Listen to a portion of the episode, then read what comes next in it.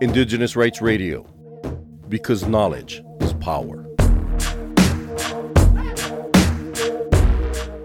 Article 22 of the United Nations Declaration on the Rights of Indigenous Peoples state that 1. Particular attention shall be paid to the rights and special needs of indigenous elders, women, youth, children, and persons with disabilities in the implementation of this declaration. 2. States shall take measures in conjunction with indigenous peoples to ensure that indigenous women and children enjoy the full protection and guarantees against all forms of violence and discrimination. In this radio program, we will focus on the rights of women and Indigenous women in particular. International Women's Day, IWD, is a global holiday celebrated annually on March 8th to bring attention to issues such as gender equality, reproductive rights, and violence against women. This International Women's Day, 8 March 2023, the theme is Digitall Innovation and Technology for Gender Equality. According to UNWomen.org, women make up only 22% of artificial intelligence workers globally. A global analysis of 133 AI systems across industries found that 44.2% demonstrate gender bias. A survey of women journalists from 125 countries found that 73% had suffered online violence in the course of their work. Now, women are still being discriminated against, and there are not enough leadership roles in the workplace and sadly also in the communities where Indigenous women reside. In August 2022, on the occasion of Indigenous Peoples Day, the experts had the following to say about Indigenous women in the workplace, according to ohchr.org. Indigenous women are active change agents in society and champions of sustainability.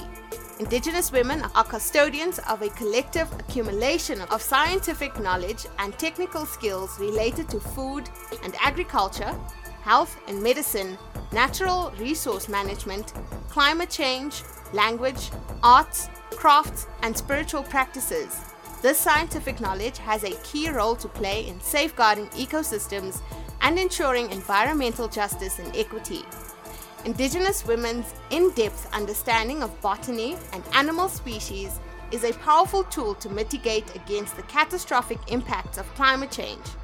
The development, application, preservation, and transmission of Indigenous women's knowledge is inextricably linked to the way Indigenous women use their territory, lands, and resources.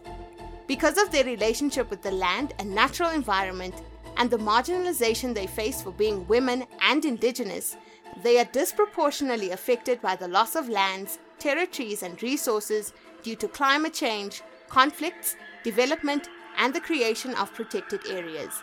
In addition, multiple and intersecting forms of discrimination, as well as violence against women, create barriers to women's development and use of their scientific knowledge, including access to lands and resources, educational and employment opportunities, healthcare, and political participation in national and local governance. Indigenous women are disproportionately impacted by the ecological, economic, and spiritual effects of extractive industries on their lands. Their knowledge is devalued when the natural resources they steward are exploited without their free, prior, and informed consent.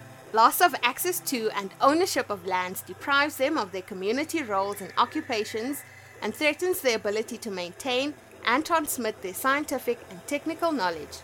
Historically, Indigenous women have been leaders in their communities. The preservation of Indigenous peoples' communities, values, and ways of life depend on Indigenous women and girls regaining their roles as leaders within their communities. States should ensure effective legal protection of Indigenous women's rights to lands, territory, and resources, and promote the meaningful participation of Indigenous women in the management and regulation of their lands and resources. This must include their participation in the consultation processes on administrative and legislative issues, as well as projects that, may impact Indigenous lands, territories, and resources with the aim of obtaining their free, prior, and informed consent. States should take affirmative measures to guarantee equal and full public and political participation of Indigenous women including by establishing and strengthening institutions for Indigenous women in leadership roles. The experts refers to the Special Rapporteur on the Rights of Indigenous Peoples, the UN Voluntary Fund, the UN Expert Mechanism on Indigenous Peoples. For more on the rights of Indigenous peoples, visit cs.org and follow Cultural Survival on Facebook and Twitter.